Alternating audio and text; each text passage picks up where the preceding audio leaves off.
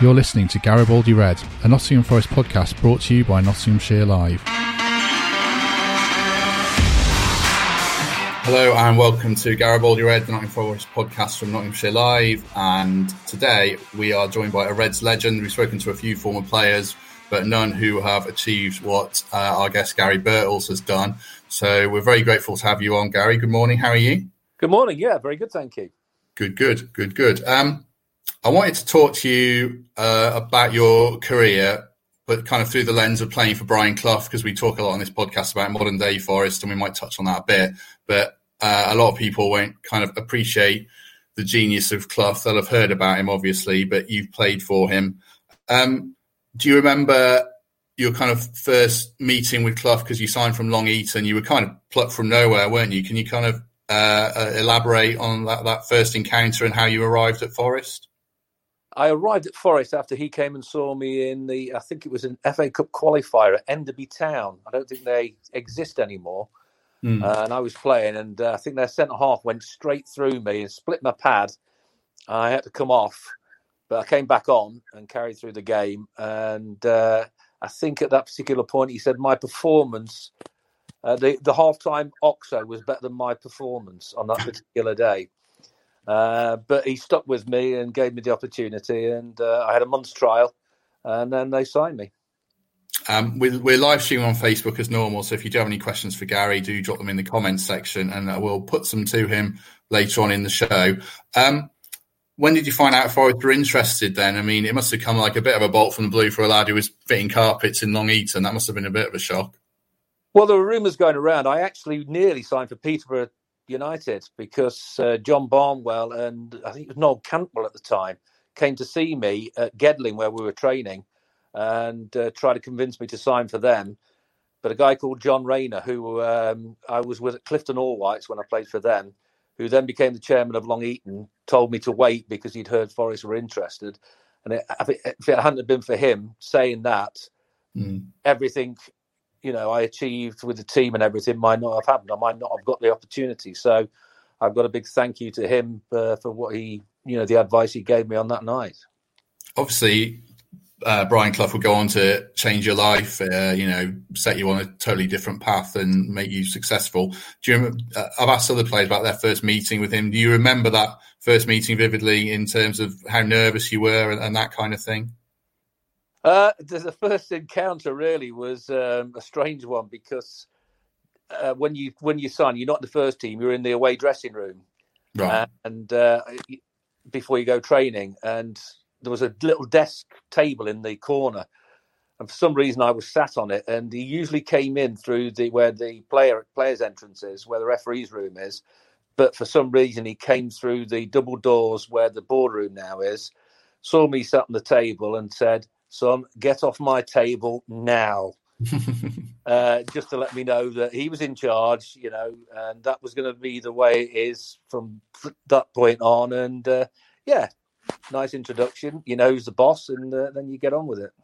What was it like going into that Forest dressing room? Obviously, they weren't the, the team they became, but they had a lot of players who would go on to achieve so much alongside you. What was that initial dressing room experience like? Well, you're always nervous all through my career. You know, when I went uh, to other clubs, Manchester United, even Grimsby, you know, you're really nervous of going in because you don't know anybody. Uh, you want everything to be okay. And luckily, again, you know, all the lads were fantastic. You know, there was no egos. Uh, everybody tried to make you feel welcome. Yeah, there was competition for places. You know, the people who were in your position probably thought, "Oh, crikey, somebody else is here." Um, but it was, yeah, it was a good introduction, and Frank Clark was a massive help to me uh, going through that early phase, you know, going to training and everything. I remember that really well. So I've got a lot to thank Frank for as well. Um, but yeah, I settled in quite well. What was life like for a new professional footballer in 1976? Obviously, the money was different. Was the lifestyle particularly different from what people say about it? Absolutely. I mean, for me, you know, coming off building sites, working in the middle of winter with no heat, freezing cold, you know, when winters were proper winters in those days, um, you know, to go and do that on a daily basis was just an absolute pleasure and delight. Uh, you know, laying floors, you, you, are in confined spaces with uh, adhesive that you're putting on skirting boards that, you know, you're floating. If you're in a tight, you know, little area, you had to keep getting out because it was that strong. uh, so to be going training, running out in the open air was an absolute pleasure, and uh, you know one I'm profoundly thankful for.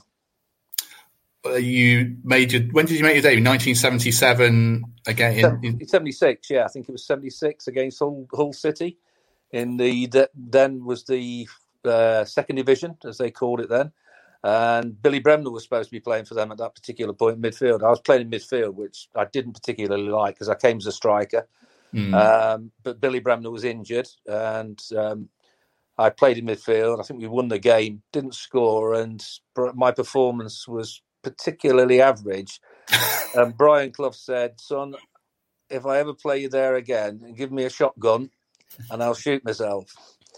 uh, so that was, you know, the impression I made in midfield for, with Brian on that particular occasion. Did you think you were done at that point? You think you'd blown your opportunity or not? Well, I, I, I couldn't understand at the time why he, play, he was playing me in midfield when I was signed as a as a striker, but I think it was to build me up because I was mm. skinny.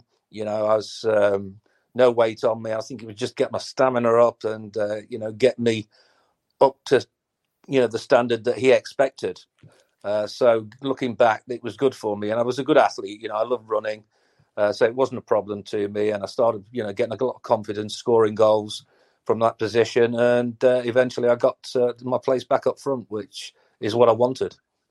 I remember Steve Chettle saying he made his debut as a right winger at Chelsea, and Clough did some kind. Of, he did odd things, obviously. At what point did you realise he he was, a, you know, a different manager, but obviously a genius to go with it? Did that hit you straight away? Uh, well, going back a little bit before I actually got there, I signed a petition uh, in the Palais, which is n- no longer exists. Palais de Dance, it was called. It was it had the first revolving dance floor in the country. Right. And I went out on a night out, and there was a petition to get Brian Clough to Nottingham Forest. It was mm. this long, long sheet of paper. You know, it was just absolute reams of paper with people, uh, and my signature was on that. Um, so hopefully, I played a part in getting there.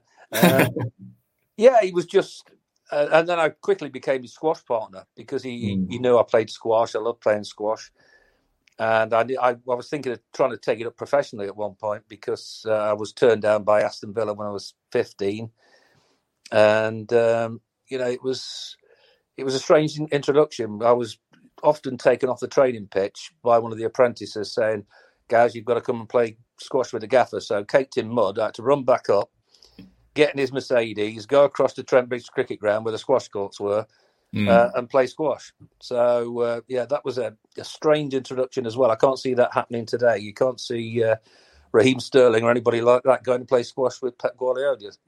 Guardiola, could you? I wouldn't have thought. No, no. Well, you can't see a kid from Curzon Ashton ended up in Man United midfield a, a few weeks later either these days. no, I suppose not. But, um, yeah, it was it was a bizarre introduction to say the least. Did the playing squash thing give you a different insight with him? Did it uh, give you a different relationship? Do you think to other players had with him or not? No, it didn't make you a favourite. If if hmm. anything, mm. it, it, was the other way. Um, I can remember playing for the reserves where the games used to be at the City Ground, and we were playing Derby, uh, of course, the big game.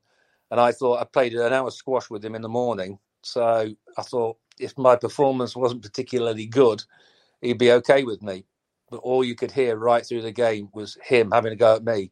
And it echoed round the ground. You know, his voice was strong anyway, as everybody knows. Yeah. But it just echoed round, and you know, he was giving me so much stick. And again, it's another learning curve for you. You don't expect because you're doing one thing like that, playing squash, that you are a favourite. You have to earn the respect, you know, in, in what you're there to do, which is play football. So you know, good early lessons, and uh, you know, you took them all on board. Did you beat him at squash? Were you allowed to beat him? No, he used to cheat a little bit. Um, you know, if anybody who knows squash, if if you go across the opponent, mm. Uh, you're supposed to ask if you know you would you like that again. In in professional squash, that would be straight away. And he always used to ask me, "Son, would you like that again?" And I always used to say, "No, you're okay, boss." because I was in the reserves then. You know, I think I played him a couple of times after I got in the first team and changed my mind after that, saying, "Yeah, I'll have that again, please." But when you're in the reserves, you just don't even attempt that at all. Um, you hit the ground running when you did get in the team, didn't you? You scored against Liverpool early on in in the European Cup, and you, you had early success. How did he keep your feet on the ground, and how did the other players keep your feet on the ground if they needed to? Um, well, the first my first game debut was against Arsenal on the Saturday with uh, Gary Mills, who was 16, making his debut on the same day. Um, so we beat them, I think, two one. And when I came off, he said, "Son, your name's first on the score, uh, the team sheet for the Liverpool game." And you think, well, yeah, okay. But yeah, you picked me, and yeah, got my goal and had a hand in the second one. Um, my third game was the Saturday after Old Trafford away. So, not three nice, easy games uh, to introduce you into the first team, um, which was probably good because mm. you know the standard that's being set, you know what's expected of you, and uh, luckily, it, you know, it all went well for me. Um, what was it like playing? I mean, obviously you were a local boy. Did the Forest fans take to you straight away? Does that give you an advantage? You think? Yeah, I mean, your mates are always there, your family's there. It really does help. Um, you know, I used to go and watch from the dad in the children's pen in the Trent End. You know, when I was a kid, um, when they, you know, the '67 team, when they came runners up to Manchester United and got to the semi final of the FA Cup. You know, we all remember the great Everton game. Ian Storey-Moore scored the hat trick in. Um, it was that era. You know, I went to watch them, so uh, you know, I was a big Forest fan anyway. And uh, yeah, to to play for your hometown team is just an absolute privilege, and you know, you, you you tend to, I would think, to give a little bit more because of that, and you want to please the fans, and you know, the fans are always brilliant with me. Um, obviously, Brian uh, did some different things to, you know, ease your nerves, keep you motivated, that kind of stuff. I know there's a classic one about shaving before the cup final. Can you tell listeners that either that story or something else that sticks out about ha- ha- the kind of man management things that he would do with players? Well, that was the European Cup final, the first one, um, and we were obviously in Munich, and it was red hot and uh, we all were told to get into the garden of the hotel and wait there for him and the gaffer, uh, the Pete to come down. We'd all put our stuff on the coach, and he came down, and I was nervous as hell because I was, you know, along with Viv, the two youngest players, but Viv had got a lot of experience at that point. and he could see I was nervous, and I always used to keep a little bit of stubble. You know, it was just something I did before a game, you know, and he saw it and said, "Son, what's that on your chin?" I said, "Well, I always do it, Gaffer. You know, it's um, it's something I do before a game." And he said, "Get it shaved off now." I said, "Well, all my stuff's on the coach. You know, it's all packed away." He said, "Right." He said, "I've got a shaver in my room." He said, "Has anybody got any aftershave for Gaz?" And Chris Woods, the, he was there as well. You know, goalkeepers always have little man bags with everything in. Uh, he had some aftershave. He said, "Right, get up there, get it shaved off, and get back down here." Chris, go up with him. So Woodsy came up with me, got it done, and you know it made me bleed a little bit. So little bits of you know toilet paper on it to stop mm-hmm. it bleeding, as you anybody who used to shave in those days with the old shavers knows. But he did it looking back just to take the pressure off, to give me something else to think about. Uh, going to the stadium because we used to get there about just an hour an hour before the game.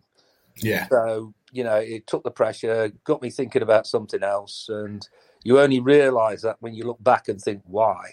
So he was a genius in man management, and uh, all the way through, you know, my career, and you would ask any other the players at that era, would say the same. You know, he was just a genius with man management.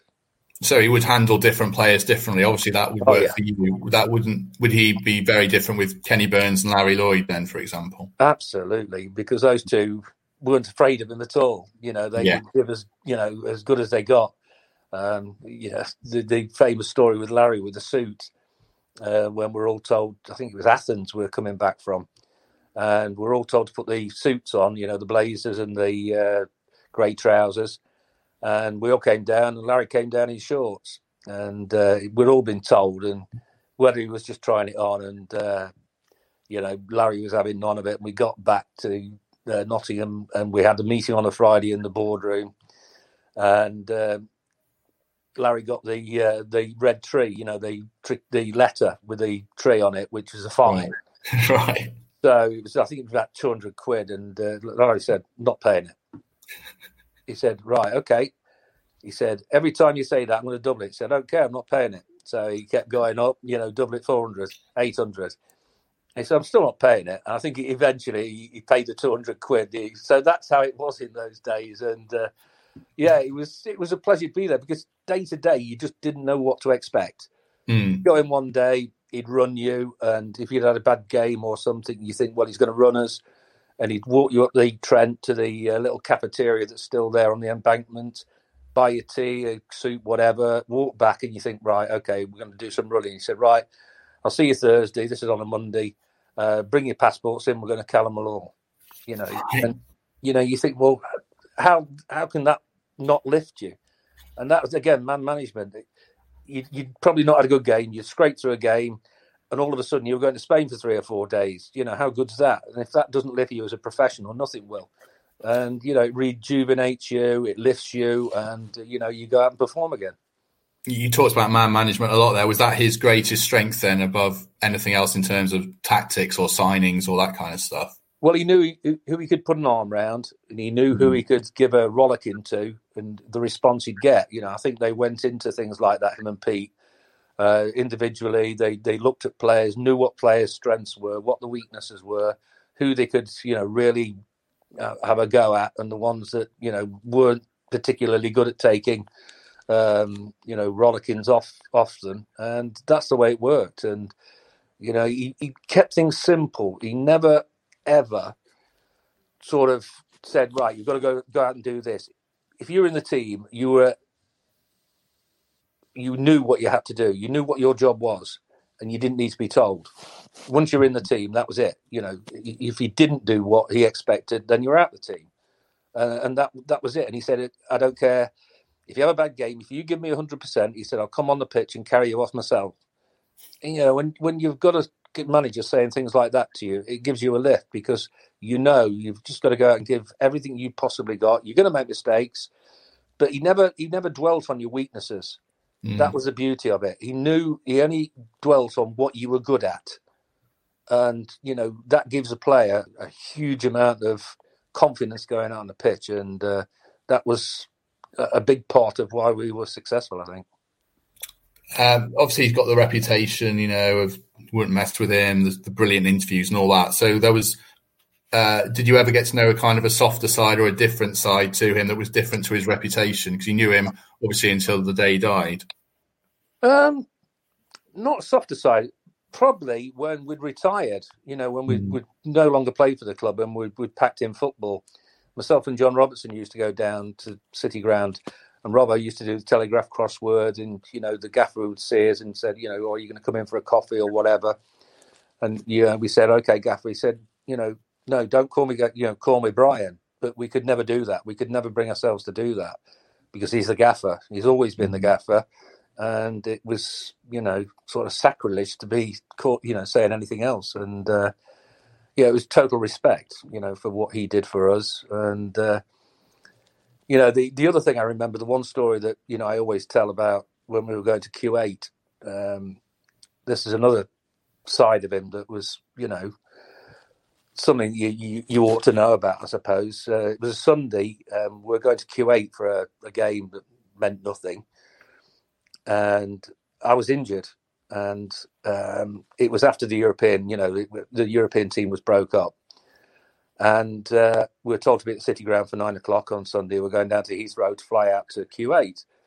And I was livid because on a Sunday it was pub day, you know, pub opened at 12, local mm-hmm. pub, the Cadland, used to be in there, um, have a few pints in the afternoon, go home, uh, watch a bit of American football. And then we used to come back at night time and have a few more pints.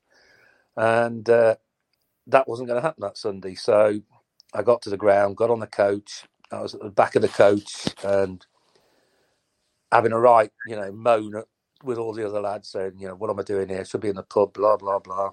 The gaffer comes a bit late, comes to the back of the coach. And I made sure that he could hear me a little bit. and um, he said, right, son, out with it. What's the, what's your problem? And I said, Gaffer, you're taking me halfway around the world for a game I can't play in. I think I'd be better staying here, get myself fit, and get back in the team. He said, Son, you're right. An Albert bus driver was down Wilford Lane by that time. He said, Albert, stop this bus. So he stopped the bus. Gaffer jumped off, First car coming the other way. He stands in the middle of the road, puts his hand up. Old guy gets out. He said, "Can you take Gaz back to the ground? He's not coming with us. probably a guy going to church on a Sunday morning." so I jumped in this guy's car. He drops me off, gets in the car, goes home, in the pub, uh, gets back home, get a phone call mid mid afternoon Sunday from Ian Wallace. Mm. And what are you doing? You know, no mobiles in those days. He said, I said, what are you doing? Phoning from Kuwait. He said, not in Kuwait. He said, I'm back in Clifton. So what do you mean you're back in Clifton? He said, well, we went down there, got on the plane, and the takeoff was aborted. They had to come back down again. And the gaffer never liked flying. Everybody knows he hated flying. Mm. And he got, got up, said to the stewardess, young lady, open the door, we're getting off. And she said, "Well, you, you can't. You know, you can't do that." The young lady opened the door. We're getting off. So he marched the whole team back across party lounge. Albert had gone back to the bus, so they had to get another bus, and uh, everybody went back home. So nobody went to Kuwait. Uh, I'm going to just read a couple of comments out, and then I'll put a question to you. Um, this will stroke your ego a bit, Gary. Um, Gary Birtles is the greatest. That's from Paul Carrington. Um, Lee Tilston, no questions, but I met Gary a few times in recent years and just want to say he's an absolute gentleman, everything you want your idols to be. And I'm sure any Forest fan who's met you will appreciate that. Uh, Sean Murphy, been lucky to meet Gary a few times, a real gentleman. Um, and oh, here's a question. I think we've touched on this before, but um, it's from Rich Thorpe. Do you think Cloughie was the genius, was the genius because of the simplicity, because of the simplicity of how he explained the game? Is, is that a fair comment from Rich? Do you think? Oh, absolutely spot on. You couldn't have put it any better myself. It, it, was the simplicity. He never complicated things. He always believed that you were better than anybody else. He, we never did any homework on teams. Uh, we respected them. Yes, he always said respect your opposition, but you're better than them. Even the great mm-hmm. Liverpool side, who you know we beat for two years, you know they were the best team in the world at that particular point, and we were the only team that could beat them. And uh, yeah, it was that, that simplicity. Never complicated anything whatsoever. He believed in you to go out and do the job that he was paying you to do, mm. uh, without mm. a doubt. Uh, Glenn Page also says you're a legend, Gary. Um, is it nice to I'll hear? I'll tell you what. I'll tell you what about why I I learned a really good lesson uh, with me and my dad. We went when I was a kid on a Sunday mornings. There were signing sessions at the City Ground, mm. and um, all the fans used to go down, the players used to sign things, and I went down with my dad, and got it got to me, and they stopped signing things, and they refused to sign. And I remember that vividly. One of the one things I do vivid, remember vividly. Uh, my dad said, "If you ever get in a position, always remember, on your way up, people remember how you are, and on the way down, if you were disrespectful to them and ignored them, they remember that as well." Mm. And that was one of the best pieces of advice I ever had. I always remembered that. And I never, ever turned anybody down in all my career. Even when I go commentating now, when people, all books still coming to sign, mm. which, for, you know, when you're in your 60s and people still want your autograph is brilliant. I never turn anybody down, uh, never have done, uh, because it's a privileged position. Position, mm. you know, to play professional football something so many people want to do, and I was one of the lucky ones to be able to do that. Come from a council estate in Chilwell, you know, and I'm so grateful for the opportunity that was given. And if you can't be bothered to stand and sign autographs, well, then you don't deserve to be in that position. You know, that's part of your job. And it mm. was a hmm. great part of the job, you know, signing mm. autographs, cracking. People still want you to do it. How good is that? You know, so my dad gave me some great advice at that point.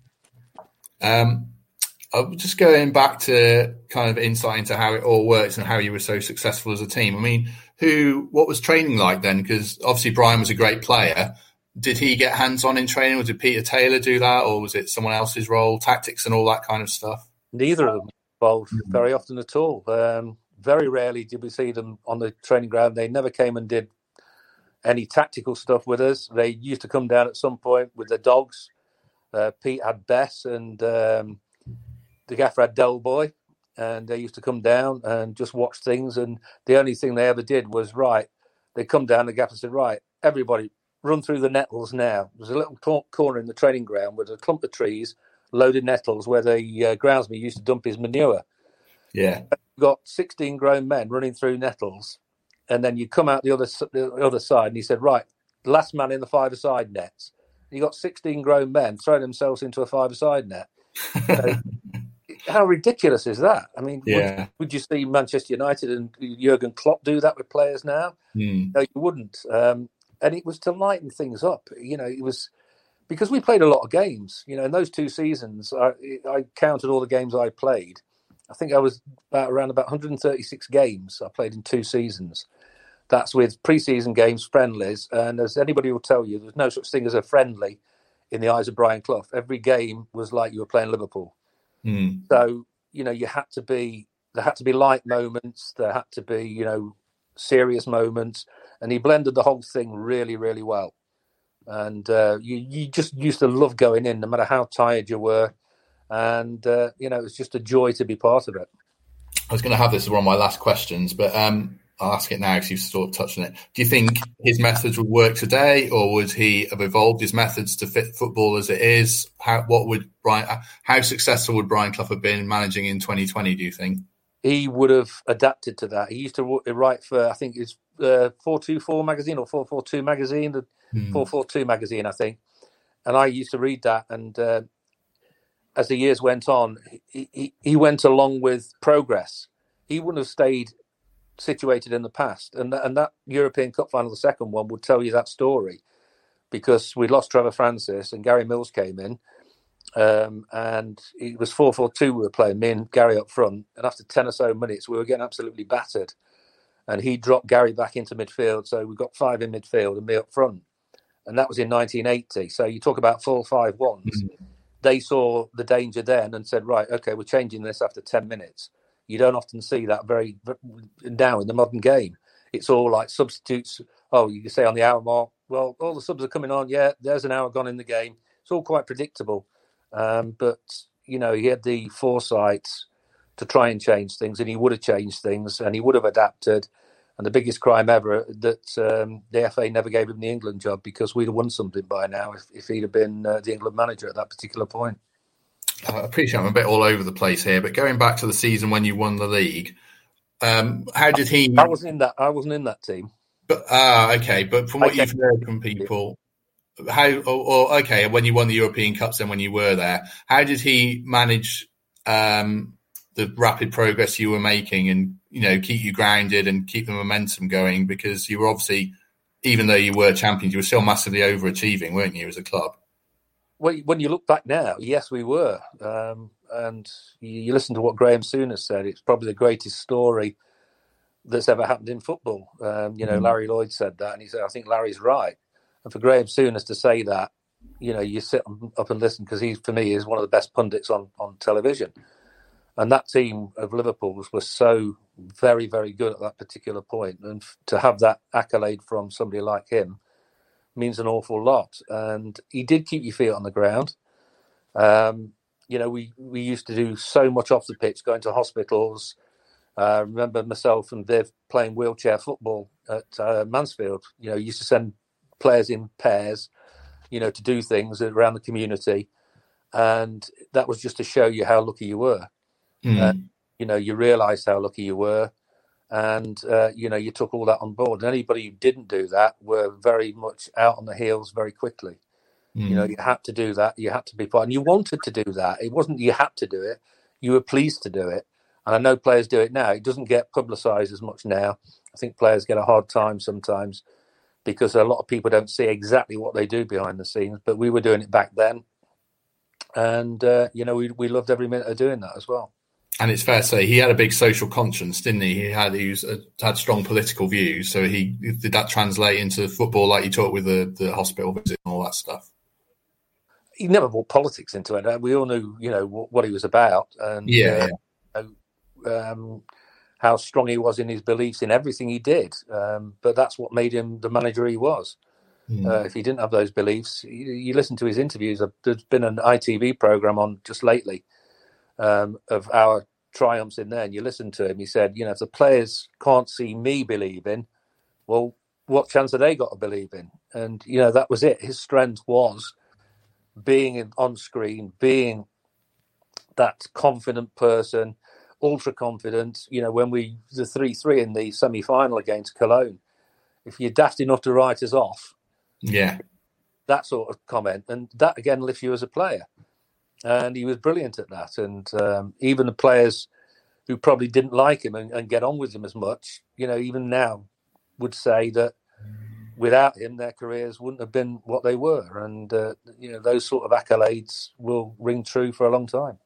Um, when you got picked for England, I know Stuart Pearce said that he kept him down to earth by saying he was he didn't deserve to get picked and anything like that, something like that. Do you remember what it was like when you got picked for England and what he said to you, or is that too far, too long in the past? I don't think he said a great deal. Actually, um, mm-hmm. it was it was sublime because I, I signed in 1976.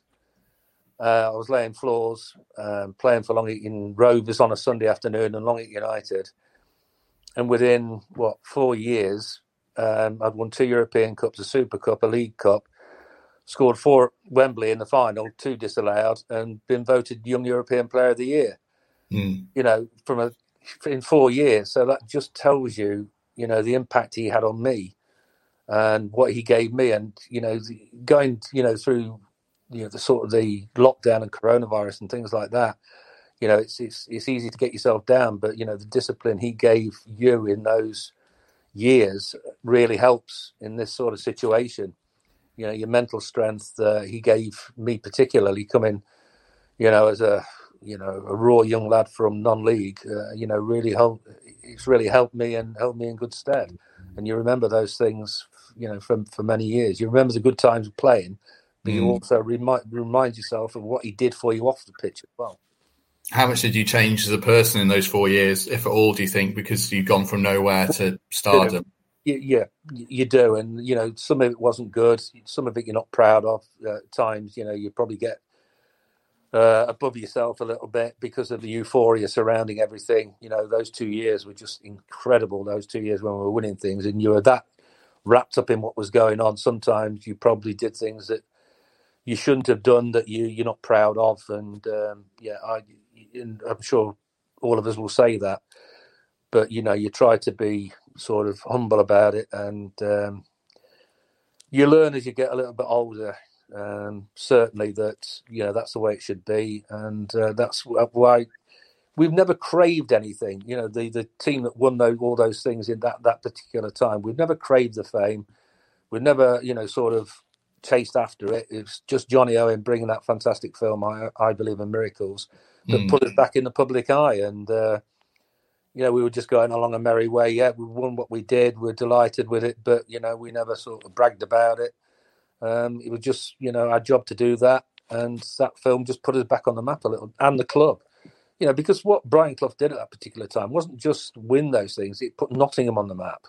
Mm. You know, you used to go on holiday at that particular point, and people say, you know, you made friends on holiday, as everybody does. Where you're from, Nottingham? Oh, Robin Hood. You know, and that was it. But then years later, you know, you, oh, Brian Clough, Nottingham Forest, absolutely fantastic. And then, you know, Torvill and Dean, you know, the Notts cricket team winning the league and, you know, mm. all these little things put Nottingham on the map. But Brian Clough and Peter Taylor were a big part of uh, putting Nottingham on, on the map at that particular point. And, uh, you, you know, you've got a lot to thank them for in that respect as well, not just the football, but putting Nottingham on the map do you regret leaving Nottingham? I've spoken about it to you before in your column. Obviously, you went to Man United, and it didn't. It worked out in a way, but you obviously had struggles there as well. Do you wish you'd never gone there now, or not? No, it taught me quite a lot. Um, I didn't want to go particularly, um, but it, I was my hand was forced a little bit. You know, uh, the one time I probably had a falling out with Brian and Peter was at that point. Um, he did something in put something in Shoot magazine saying that um, you know everything I got, you know, the car I got was because of him, the house was because of him, things like that. And my mum read it, and it upset her. And you know, when your mum's upset, you're upset. it's probably you know he was trying to wind me up as he, he did, but it got to me a little bit. And uh, Manchester United was always my second team because of George Best. And um, you know, the opportunity to go to Manchester United doesn't come up for everybody very often. So I went and, you know, just fully expected to carry on being successful. And uh, that didn't happen.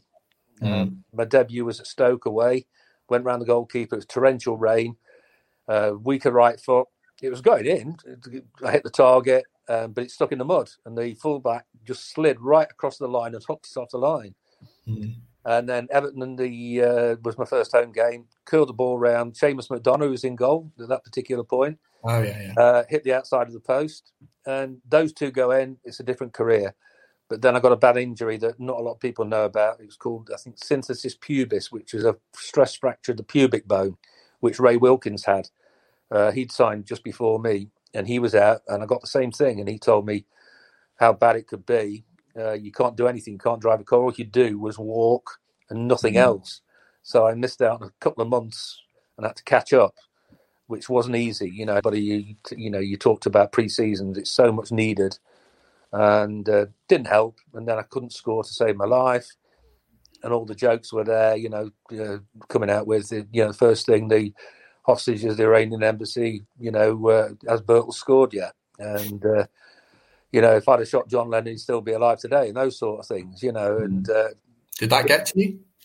Um, yeah, luckily, I, I, think it went the other way. You know, uh, I nearly killed myself on the way back from um, Manchester because I was still living in Nottingham, and um, I think it was the Everton game we beaten by Everton, and uh, Dave Watson, good, terrific centre half.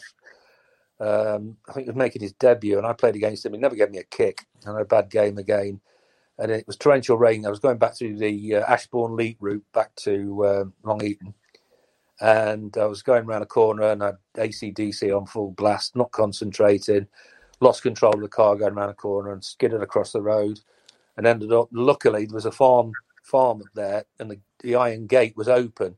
Oh, so I went across and you know came to didn't hit anything, just came to rest, and it was a route where um, the aggregate lorries, you know, all drove big things with you know heavy loads. So if I'd have hit one of those, you know, it would have been nasty to say the least. I just sat there for a few minutes and thought, you know, this is ridiculous. You know, nothing's that important that you're feeling like this, and um, that really helped. You know, it changed around. I started scoring. Frank Stapleton came to the club, which really helped me, and uh, you know, I started enjoying it again. And um, yeah, but you have moments in your career where you're down in the depths. That was one of them, but you know, you've got to get yourself out of it. So, how did you end up back at Forest then? And you did you have to rebuild your relationship with Brian if you left on not bad terms, but you said there was a bit of a cloud. Was there any rebuilding to do or not? Um, no, because you know he wanted me back. You know, mm. he, I heard when I heard that uh, you know Brian wanted me to come back, I'd have walked down the M62 um, to come back um, because you know I love Nottingham. I was missing Nottingham, miss your friends and everything. I mean, that's crazy because you know it's a short career, so you should be able to uh, adapt to things like that. But when things aren't going well for you, you want to go back to where you feel safe, I suppose. Um, you know, I signed you know a lot of. Uh, if I'd have stayed at Manchester, um, I signed a five-year contract. My house would have been paid for. Um, I had to sign away um, a signing on fee. I waived it because I was desperate to get back. Can I? Am I allowed to say you know how much it was to? You allowed to say what?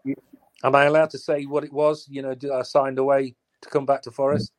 Yeah, go for it. Yeah, yeah. I mean, you know, I could have stayed there. My house would have been paid for through the contract. I signed away forty thousand pounds, which in those days, yeah, it's a lot of money now. Yeah. So I said, no, I don't want to. I just want to go. I just want to go back and play football. Uh, so I signed away all that, um, and came back. Scored on my debut on the way back. Uh, when I came back, and just slid back into it like I'd never been away, which was you know lucky because sometimes it doesn't work like that. Mm. And um, yeah, well, the success wasn't as good afterwards. We got to the semi final of that um, competition where Anderlecht cheated us. Mm. Um, that's as good as it got. Um, but yeah, it, it, all went well. I started playing centre half. He, he asked me to play centre half there, and apparently I nearly got called up for England to play centre half. You know, which you know extended my career when I went, you know, to Notts County and then finished up at Grimsby. Um, yeah, so it, it, all worked out quite nicely. I'm going to ask you about the Anderlecht thing in a minute. Um, when you came back to Forest, was it a different club and was your role different? Obviously, Nigel Clough was coming through and it was a, a different kind of squad. Was there? Did you notice that change or not? No, it was it was like coming back home again. Yeah, there were there were some players still there. Um, think Ian Bowyer Robbo was, I think, was still there. Um, other players were coming in. Paul Hart came in. Uh, Nigel was great. Um, although his dad took the number nine off me and, and gave it to him, mm. which I, I, didn't enjoy, but it wasn't a problem. Um, we still laugh about it now because we're very good friends with Nigel. Um, and yeah, it was just like stepping back into a family atmosphere again.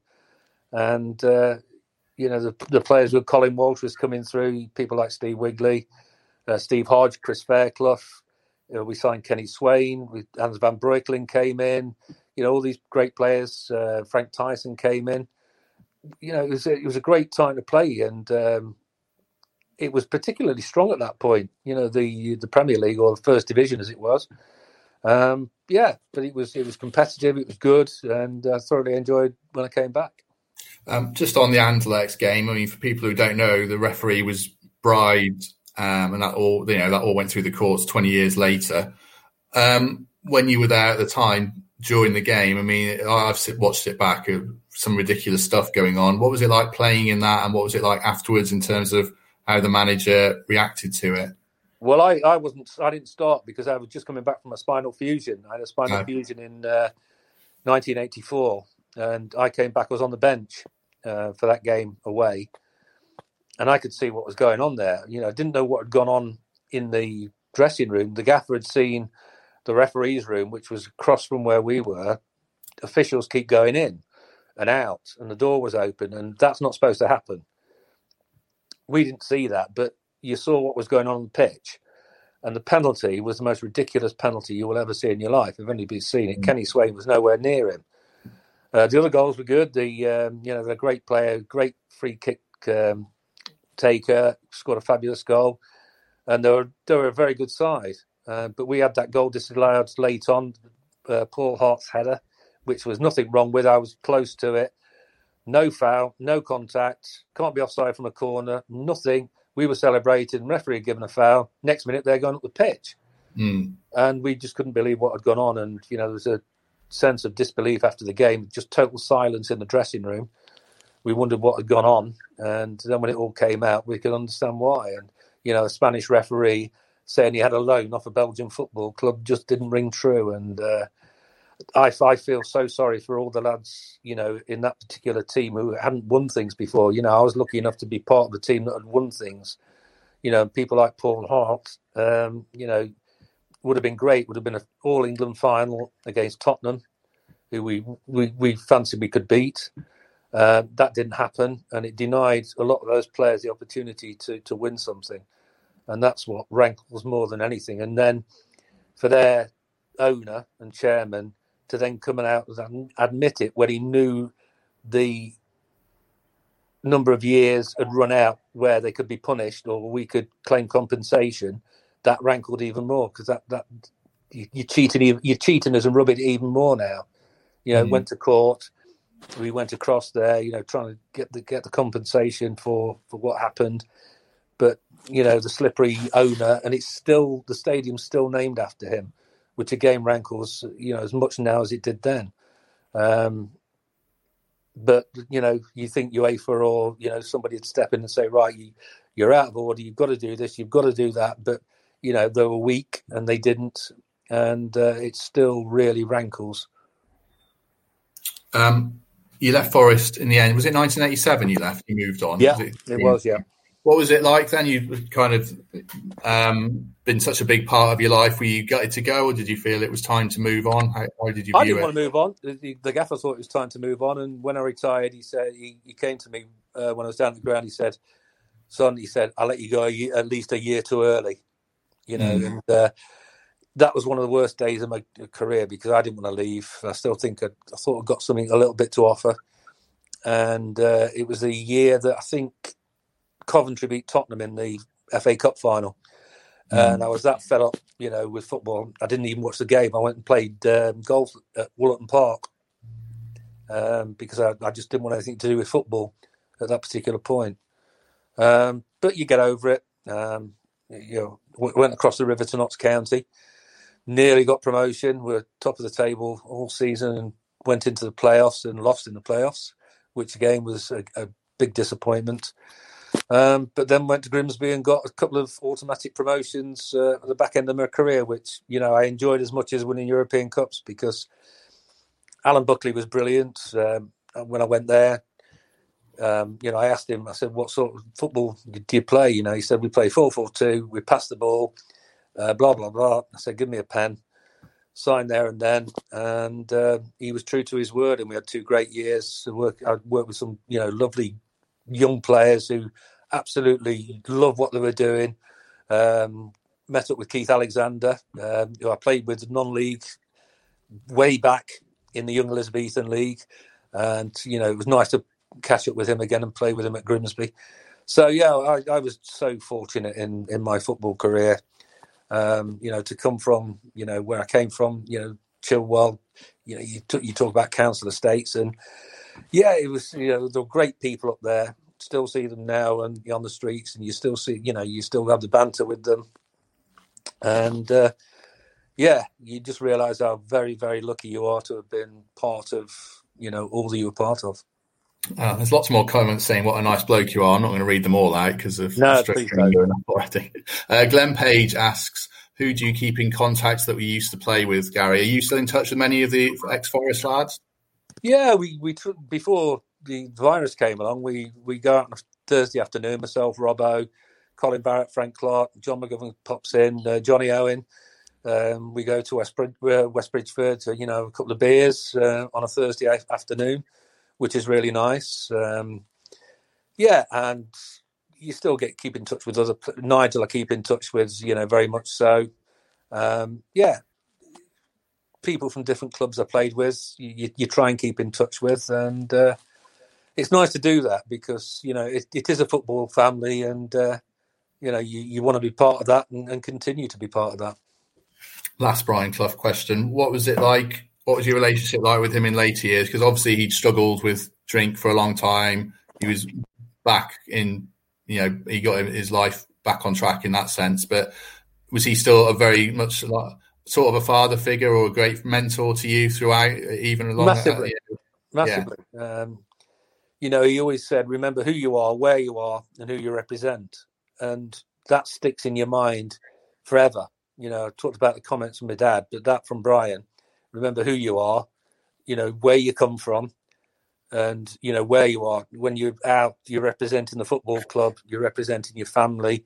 And that, you know, I've tried to bring all, all my children up the same to have those manners, to have those morals uh, that I was given by you know my parents and and Brian in particular. And you know when Nigel phoned me and uh, told me his dad had passed away, it was it was like losing somebody of your own family. It really was. Um, you know because the impact he had on you was just immense. I remember where I was. I pulled up the car, and um, yeah, he, um, he he asked me uh, if they could give the family sort of uh, four or five hours, and then uh, you know I was to tell Sky TV and the BBC and everybody else, you know, the Evening Post and things like that. And uh, yeah, it was it was uh, you know an earth shattering moment really because you thought he was invincible. You know, he was one of those characters. But he, he came into when we were doing the radio show at um, Capital. Mm. What was it called? Yeah, I can't remember what it's called. Trent. Trent. Trent. It? No, it was. It's now Heart. Yeah, it was Capital. Anyway, um, you know, I did the football phone in with Kenny and Alan Birchenall, Roger Davis, Darren Fletcher. You know, he used to come on, and this is the this is this is another thing. The effect he had on people. Alan Birchenall is one of the most confident, cocky people you ever wish to meet. He's a lovely bloke, would ever wish to meet in your life. And he was an, a he was a, an absolute wreck. He said, what, what, will I call him? What will I, what will I say? Uh, you know, what have I got to do? And he was an absolute equivalent wreck. I couldn't believe the difference in him. And that's the sort of impact Brian Clough had. You know, he was one of those, you know, when you see um, go into a room, the room stops, he goes silent, you know, when he walked in. That's the impact he had. You know, so much charisma. It was incredible. And uh, you just wish there were more like him now because it's a bit sterile now. You know, you ask, you know, manager interviewed and about decisions. Oh, I haven't seen it yet. Didn't see it, and blah. You you wish to come out and say, yeah, not impressed with that, but that's the way it is. Mm. Brian was a one-off. Uh, there'll be never anybody like him, and uh, we feel so lucky that we had the opportunity to play under him. I'm just going to finish up with a bit of a memory test for you. Like I said, I said before we started this, I was going to ask you some questions from old programs. These are from the 80s. Uh, and I think I found three, and your answers are all very consistent. So I think you might do quite well on this. Quick fire ones. Um, who was your football hero in your childhood? George Best. Yes. Why? Just because he was just that brilliant. He was just flamboyant. He was different. He had everything. He was brave. Uh, he just had everything. He, he could head the ball. Um, he could go both ways. And John Robertson, in that respect, maybe not as good a header as, but you know, I, I look at Robbo and still marvel over what he did as a player, a right-footed player playing on the left wing. Uh, yeah, I just used to love George Best. Last couple. This is um, from the mid 80s, so you might have changed one now. Favorite food and drink? This was for, I think, an Old Forest program. Do you remember what you would have said your favorite food and drink was? I would think steak, and I, hate to admit it, lager and lime. Yes. Yes, any steak. Yeah, I, I, I, soon got rid of the lime, by the way. Oh, dear me. any steak, Dover sole, lager and lime. So oh, Dover sole. I still, I still love fish now. Yeah. Um, miscellaneous likes and dislikes. What is basically what are your hobbies? Do you remember what your hobbies were about? Uh, hobbies were squash. Was I saving beer mats at the time or something like that? it says collecting records. Oh, record collection. Still got a good record collection, yeah. And hates uh, false people. Yes, false people yeah. in all the programs. I, I, always I hate, people. Yeah, I've always hated people who are. Uh, yeah, they're not true. They're not. You know, you can pick them out. They're not. They, they, they come across as okay, but they're not really. Um, I, I, like people who are honest and um, you know straightforward, and I just couldn't stand people like that. Still, still the same, but uh, mm-hmm. that's me. I'm sorry. Uh, favorite holiday destination? Oh my word, this is difficult. Um, yeah. I used to go to a place in Wales. I don't know if it's, that's that's still there. It is, yeah. More, Morpheth Yes, Morpheth I'm glad you presented. You announced it. Yeah, yeah, yeah. Um, Favorite singers? Alice Cooper. Yes. Um, who would have ACDC at that time could possibly yes. be on there, yeah. Yeah. And Mike Oldfield was the other one. Oh, that was only because of Tubular Bells. That's the only reason. Ah, Tubular okay. Bells.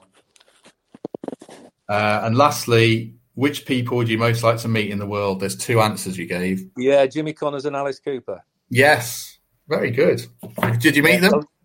No, never. Unfortunately, I love Jimmy Connors. I just loved what he gave on a tennis court. He just gave everything he possibly had. He pos- possibly wasn't as um, talented as the Borgs and the McEnroes, but my word, what he put into a, a, game of tennis was just incredible.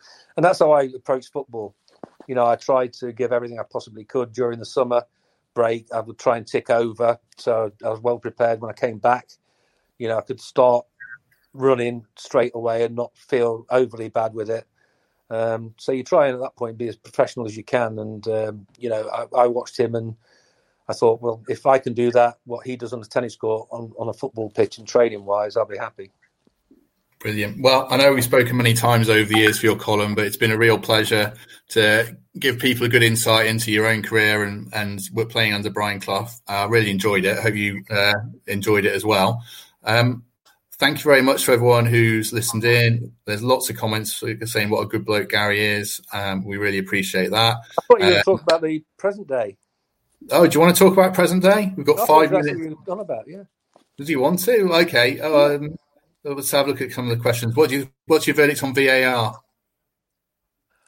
Well, as a commentator, I, I had to go down. Every commentator and co-commentator had to go down to um, the place where VAR is is held near Heathrow and uh, go through everything.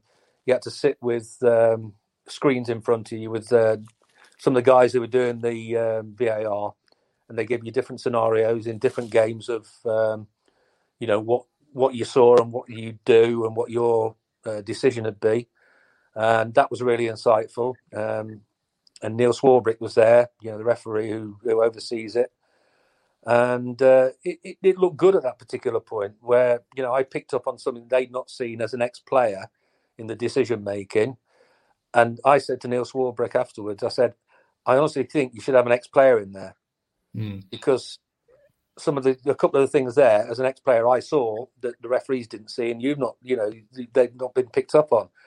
And I think you know, referee having a referee in there, but an ex-player in there as well to balance it up would be an absolute perfect scenario. Um, but obviously, it fell on deaf ears. It's still not uh, being incorporated, and I think it would be a real innovation to get ex-players involved because they see things differently, and you know, you can bounce off each other. You've got the time to do that. Let me ask you a couple of quick present day Forest questions. Um, what did you make of the end of season collapse? Could you see it coming or not? Uh, unfortunately, I think the answer is yes, a little bit, because I think we're a little bit lucky at times.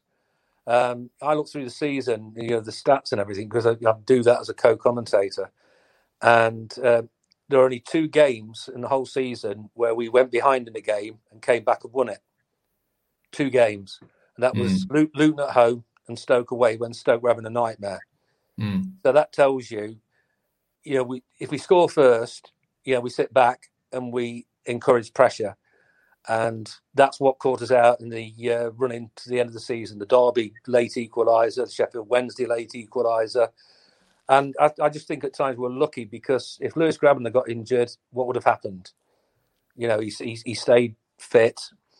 Um, and we rode a lot, a lot at times. We look good at certain points, but you watch the two teams who went up and the way they went about the business, totally different, totally positive.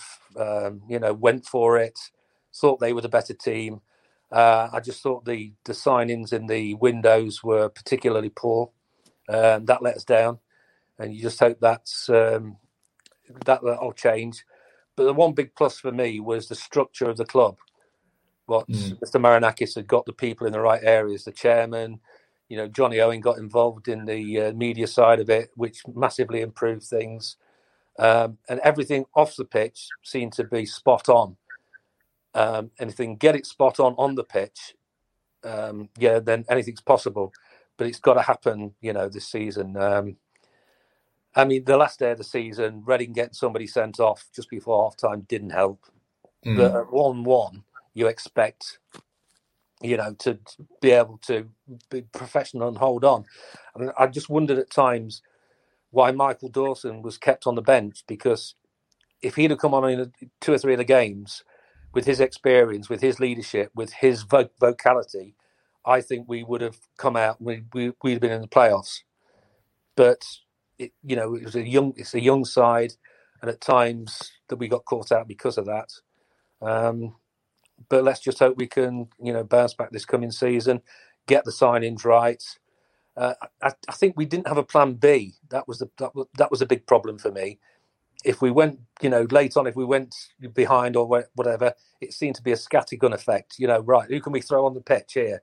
And you say, right, him, him, and him, and you know, there was no real. Um, if it's going wrong, what can we do, sort of thing.